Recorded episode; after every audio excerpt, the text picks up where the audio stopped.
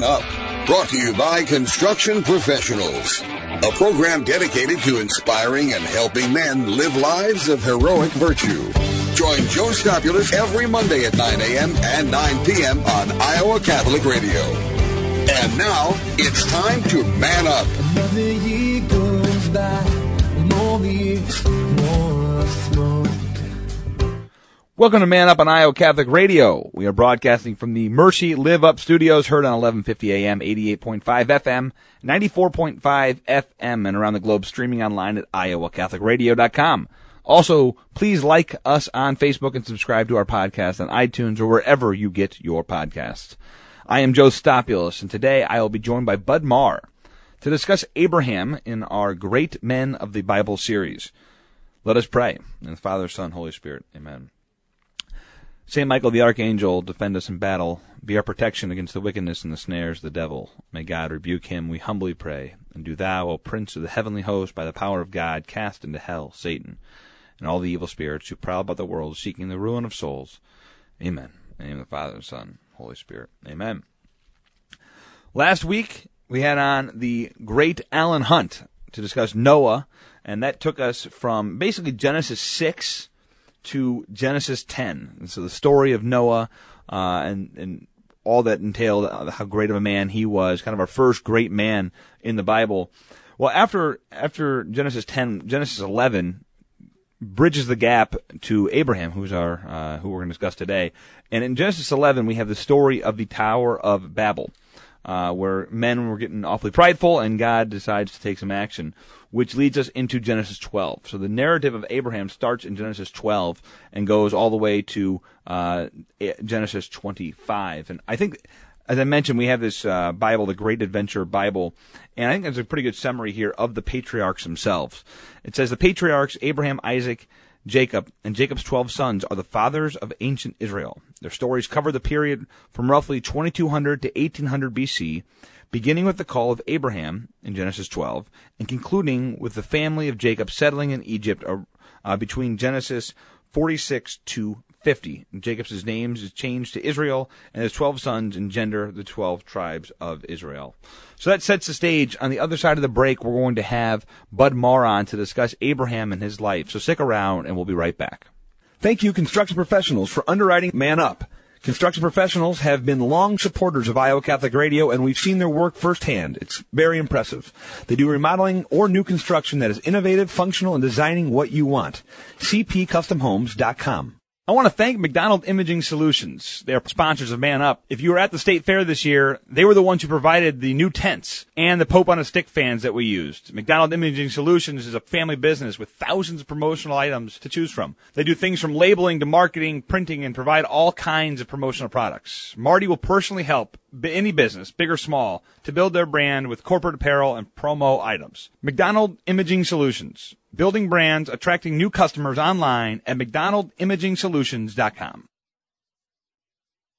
Thank you, Dental Associates, for underwriting Dowling Catholic Sports 365. With over 40 years' experience, Dental Associates is a group dental practice with the mission of promoting optimum health and well-being to all patients, providing preventative, restorative, and cosmetic dentistry for the entire family. Message underwritten by Dr. Kenton Gleichman, Dr. Steve Karbaka, Dr. Christine Mulcahy, and Dr. Ben Nagel. Dental Associates, addressing your smile, needs, and dreams. Online at Des Moines-DentalAssociates.com. Looking for a family doctor? Vitae Family Care's physician, Greg McKernan, a DO, has practiced for 27 years, seeing patients of all ages. Vitae is Latin for life, and as a pro-life physician, Dr. McKernan is certified in NAPRO Technology. Located at 50th and I-235 in West Des Moines, vitaefamilycare.com. Thank you, Confluence Brewing Company, for underwriting Christ is the Answer with Father Ricardo, and for your support of Iowa Catholic Radio. Father Ricardo is featured daily at 11 a.m. Monday through Friday. Confluence Brewing Company is located off the bike trail south of Grays Lake, confluencebrewing.com. My help comes from you. You're right here, pulling me through. You carry my. Welcome to Man Up on Iowa Catholic Radio. We are broadcasting from the Mercy Live Up Studios, heard on 1150 AM, 88.5 FM, and 94.5 FM. I am Joe Stopulus, and today I'm joined by Bud Marr. Bud is the director of the National Institute for Newman Studies in Pittsburgh, Pennsylvania. He was born and raised in Omaha, Nebraska, where He, after high school, attended John Brown University in Arkansas, Duke Divinity School in North Carolina, and earned his doctorate in historical theology at St. Louis University in 2015. Prior to his current role, he was an assistant professor of philosophy here at Mercy Colleges of Health Sciences in Des Moines. He's also a co-host on Iowa Catholic Radio for The Uncommon Good, and he and his wife are both pretty solid at pickup soccer as well. Bud, welcome to the show. Thanks for having me on, Joe. Good. Well, first off, it's great to hear your voice again and talk to you. This is exciting. Well, congratulations on the new addition to your family. That's exciting. Thank you. No, we are. We're blessed beyond belief. And Father Zach got to baptize the baby last month. It's just it's very exciting all around, and we're just happy to be healthy, 10 fingers, 10 toes, et cetera, et cetera. So, yeah, well, awesome. And you have some exciting news in your life as well, which is you have some news regarding your writings on Blessed John Henry Newman. Can you give us a quick update on that? Oh, you scared me. I thought you were telling me I was having another baby. I was texting with your wife earlier, and she told me the news. Yeah, no, it's been a rewarding year for me. My dissertation, which is about Newman's views on the church and how they developed during the Catholic period of his life, that was published by Fortress Academic.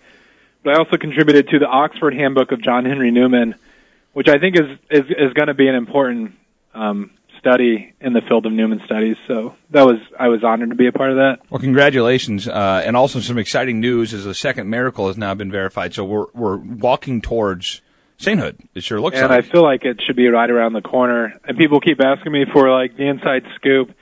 I mean, I'm hopeful that it will actually be next October 9th, when Newman came into the church. But who knows? You know, they say the church moves in centuries. Yeah. Well, obviously you'll be there. Do you think you'd be on the altar? I think you'd be on the altar.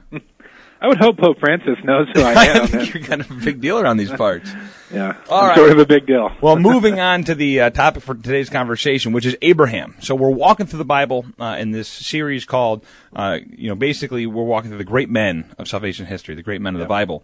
And we're starting off at the top. This is the first of the major covenants that we're going to talk about. Obviously, we talked about Adam in the garden, and now we're moving forward to talk about Abraham. And we've done a highlight of the entire Bible as a whole, and talked about all the different genres that we've walked through between poetry and between historical and between narrative and biography.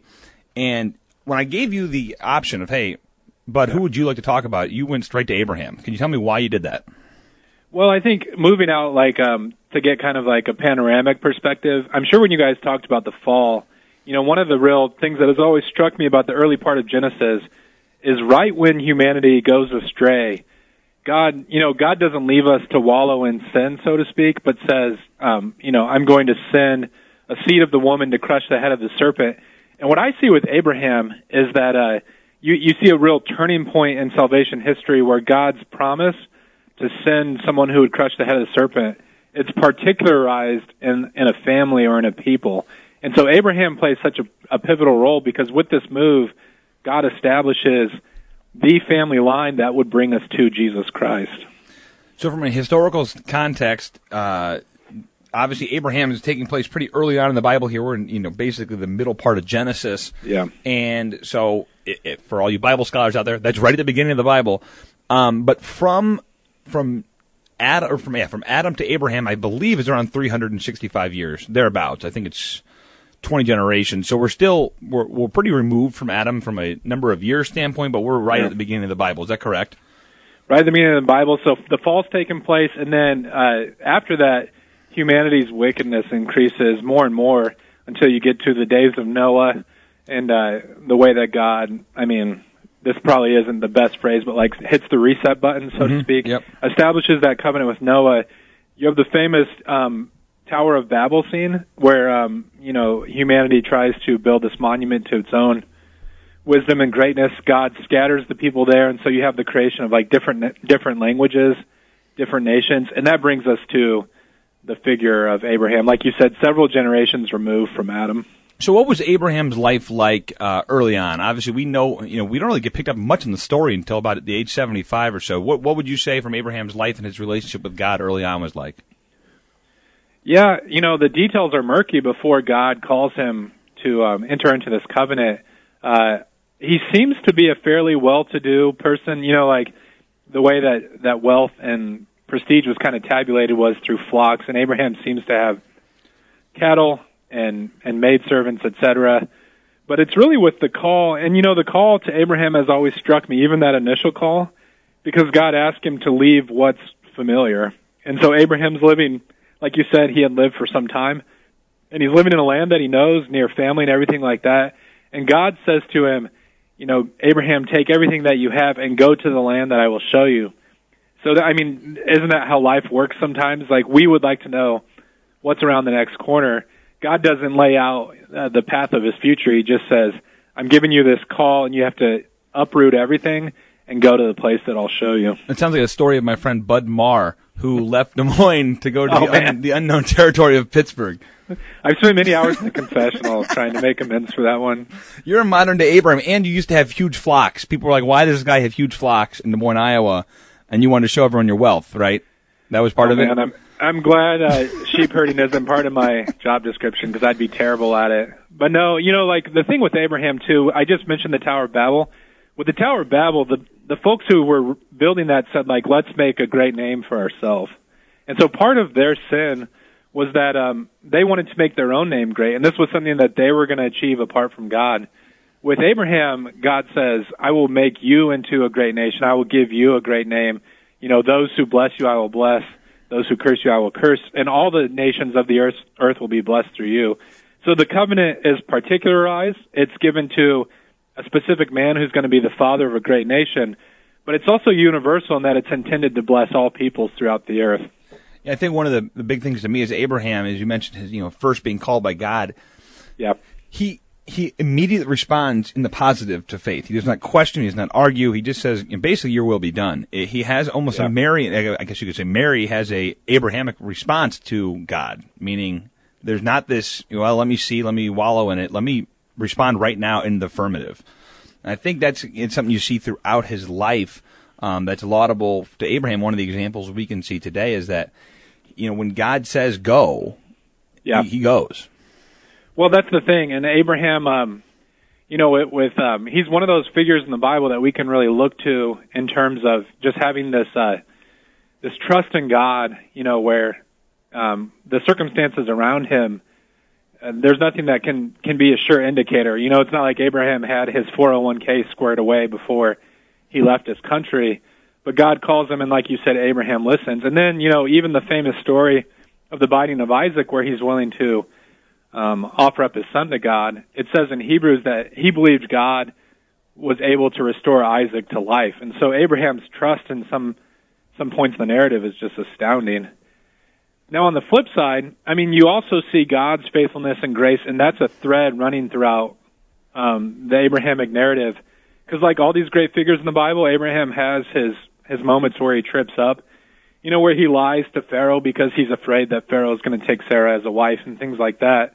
And so God reaches out to Abraham before Abraham's response, and then even in those moments where he trips and falls, it's really with Abraham where God says, like, I'm going to fulfill this covenant regardless sort of the human foibles that are involved. But it's great. I'm glad you pointed that out, because Abraham, of all the figures in the Bible, is one of the most close to perfect as you get, because he's so quick to say yes, but at the same time, like David, he does have these flaws that pop out. And I think as men today, these are great examples for us to look to, because they're not perfect all the time. No, we can identify with them. And then, you know, like even a great figure like Abraham, you see this like story where God has promised many descendants, and his wife has a lack of faith, and then Abraham takes Hagar and sleeps with her and tries to, so to speak, like produce the covenant that way. And that's how Ishmael's born. But it clearly is not what God intended. And so it actually brings greater heartache into Abraham's life for this lack of faith. And it shows God's patience as well with Abraham. You know, he chooses Abraham. Abraham goes off and screws it up, and God's still patient and still fulfills his side of the covenant. And again, one of the things throughout this series that I think we'll be harping on a lot is, your history repeats itself a lot throughout the course of the Bible. Oh, man, you see these stories coming up and up again, but like you said, it's God who we can rest assured in his promises.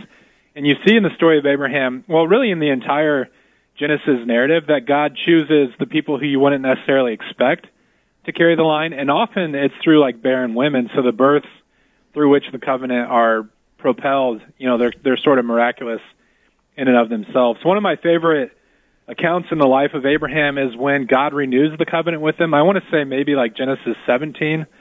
And there's this famous story where God says, bring these various animals to me and offer up this sacrifice. And so he grabs like a heifer and I think various kinds of birds, and he cuts the animals in half. I mean, it's pretty nitty-gritty, this sacrifice.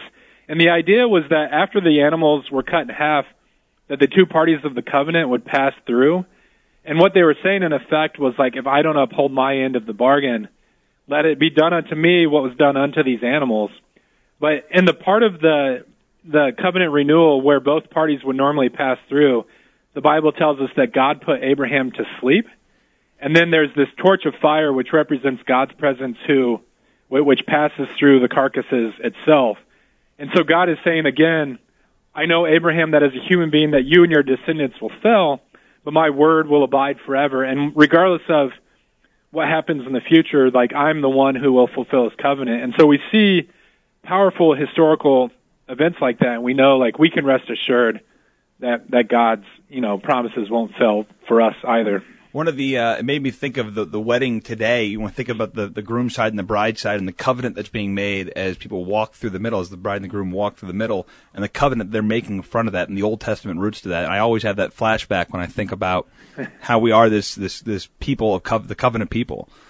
Yeah, you know, with undergrads, when I teach the Bible, I really drive this home, because I think in our society, and sort of like with capitalist economics, we reduce so much of life to contractual terms, you know, sort of like we can sometimes even treat our marriages. An example that I throw out is, like, it's easier to break sometimes a marriage contract than a mortgage in our society. But in Scripture, you see how important covenants are, and this is how we come to know God and to enter into the promises of God. And so, again, in our time, in our day and age, you know, the witness that husbands and wives provide through the fulfillment of this covenant is such a powerful witness to the world. Another thought I had, you earlier talked about the women that are used in the course of salvation history, and one of my favorite things is that, you know, Matthew and the genealogy of Matthew, you know, the four women. First off, women just normally wouldn't be mentioned. The four ones mentioned are, you have Tamar, you've got Ruth, the wife of Uriah, and where's the other one? Anyway, all these people that would not normally be mentioned, but they're mentioned because of the auspicious surroundings behind them, I suppose you would say. These are moments in church history, like someone like with what happened to Tamar, where you'd think, like, oh, maybe the biblical writers would leave that out. Yeah. I think you're exactly right. I think Matthew includes those things because he wants to demonstrate to his readership, like, look, this is what God achieved, sometimes in unexpected ways, but it was really the hand of God that was at work in the lives of people like Ruth, etc. Well, there's also the foreshadowing of, hey, by the way, I'm going to tell you this story about this unwed woman who's about to give birth to the Savior. So another thing from the life of Abraham that I think we can take away from is, this is a kind of really small story in it, but when he and Lot are no longer able to live peacefully, Abraham basically says, hey, Lot, you can just take whichever land you want, and there's a pretty clear delineation between the good land and the bad land. And Lot chooses the good land, and Abraham goes off to the much less fertile land. And I think that selflessness, even within the relationships of people he's around, is another great example for us. No, Bo and I were talking about this on the... Don't bring Bo into this show. This is my show. You told me you would shut down this interview if I brought up Bo. But we were talking about, like, so many of the metaphors that Christ uses in the Gospels about, like, money, like, like it will return to you tenfold, or store up treasures where moth and rust don't destroy. We take those as kind of symbolic, but I think our Lord is actually driving home the fact that, like, the investments that you make on behalf of the kingdom of God, like, their return is actually more sure than anything you can invest in this world. And you see this in Abraham's life, where he has this kind of gratuity in his best moments because he knows, like, what he gives to God will be returned back greater than what he could have imagined. So with Lot, like you said, you know, he takes the really undesirable land, even though in the relationship, Abraham really, so to speak, had the leverage, the upper hand, but he shows this gratuity towards his nephew. And of course, this gets Lot into some hot water later in Sodom and Gomorrah.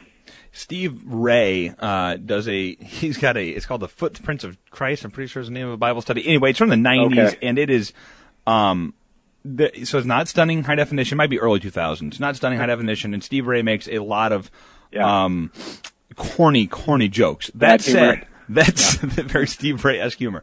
That said, one of the cool things it does is it walks you through the salvation history as it was in these different places. And one of my big takeaways from the one on Abraham is the land in these travels he was making were, I mean, God tells him to go this place, and the desolation that he has to walk through, you don't really understand it until A, you've either been there, and then B, this kind of gives you a glimpse of it. It's just, it's complete desolation. And so for him to trust God and give up his flocks and go is even more stunning when you realize just how ridiculous the landscape and the terrain is. I think you're exactly right. I mean, I think he left a place of certainty and where he had real roots to go to literally kind of a wilderness. And, you know, just, Joe, in talking about all of these stories, like, I would say to our listeners, just really, you know, dive into the story of Abraham's life. The more that I'm thinking about what to share, it's like so many elements of his life are so important to salvation history. We only have so much time, and it can be tempting, like, I'm just going to read the Gospels, but, you know, like the figure of Melchizedek as a precursor for Christ and as an image or icon for the priesthood of the New Covenant. You have the binding of Isaac, and there's so much built into that story where God asks Abraham to sacrifice Isaac, and, you know, Mount Moriah becomes the place where the temple is eventually built. It's also got this powerful prophecy looking forward to the death of Christ on Calvary. There's so much there, so much rich stuff. Yeah, if you haven't read The Lamb's Supper by Scott Hahn, he does a really good job of doing the parallels between our sacrifice that we do with the Eucharist and the obviously a lot of it coming back to Genesis 22 with the sacrifice of Isaac. And the parallels, I mean, if you haven't read it and haven't really dove deep into it, it's pretty spectacular. And to your point, I mean, we could spend a whole series on just Genesis 22. On just the sacrifice of Isaac. So much in Genesis 22, you know, the only son carrying the wood of sacrifice up a hill willingly. And then God, when they're going up the hill and Isaac says to his father, like, so we've got the tools for sacrifice, but where's the sacrifice? And Abraham says, God will provide a lamb, my son. When they get up there and an angel stops Abraham's hand from sacrificing Isaac, God provides a ram in the thicket.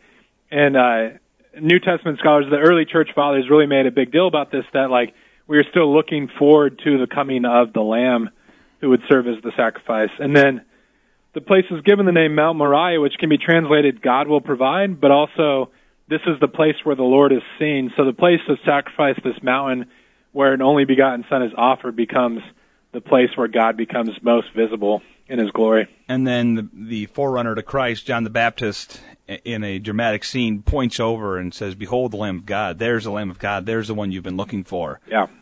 And fulfills it. It's just, and one of the big takeaways I got when I put all this stuff together, I didn't put it together, when I did all this reading, and you first discover, it's like, the brilliance in putting together the Bible, it would be more so than any of the greatest story of all time. People would think about, you know, Tolkien and maybe the Iliad and the Odyssey. The Bible itself, with the foreshadowing and everything that's going on, how well it's integrated together, no human person could have come up with this story. It's just too much. No, and if you think about the span in which the books were written, like the time frame and the different centuries and things, but like I had a professor, Richard Hayes, who wrote an entire book called Echoes of Scripture and the Writings of Paul.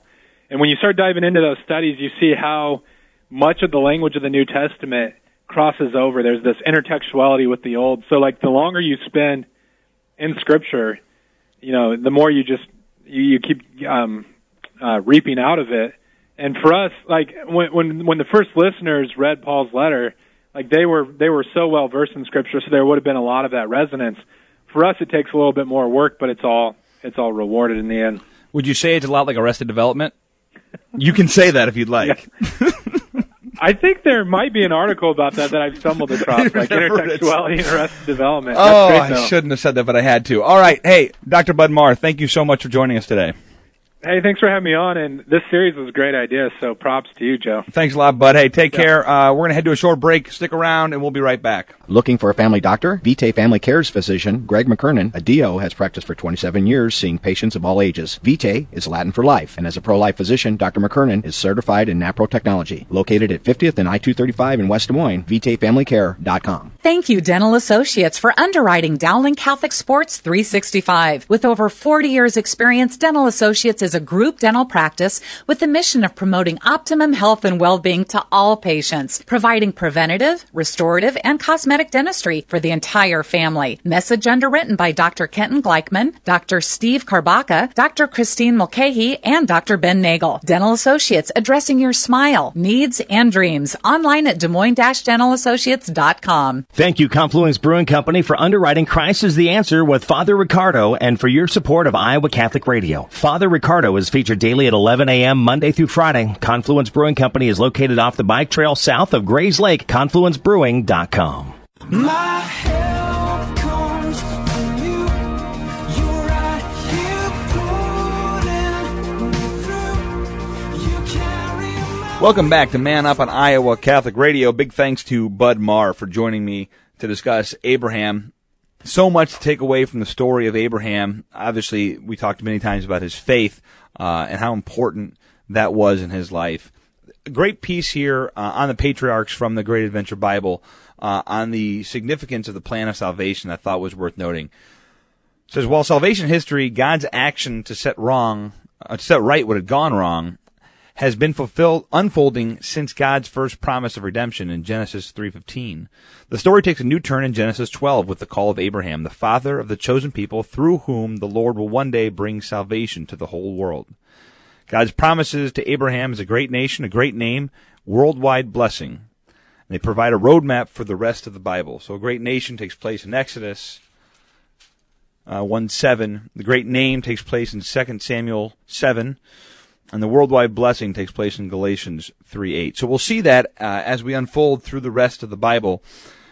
Next week, we will discuss the stories of Isaac and Jacob. So we'll move from Abraham, talk about the next two in line, Isaac and Jacob, before we then get into the great story of Joseph in a couple weeks, which I feel like we're going to do an entire series just on Joseph himself, such a towering figure in salvation history, Joseph was.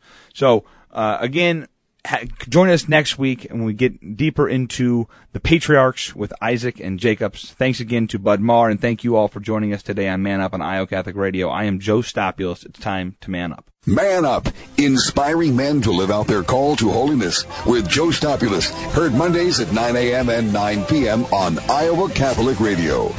Brought to you by Construction Professionals.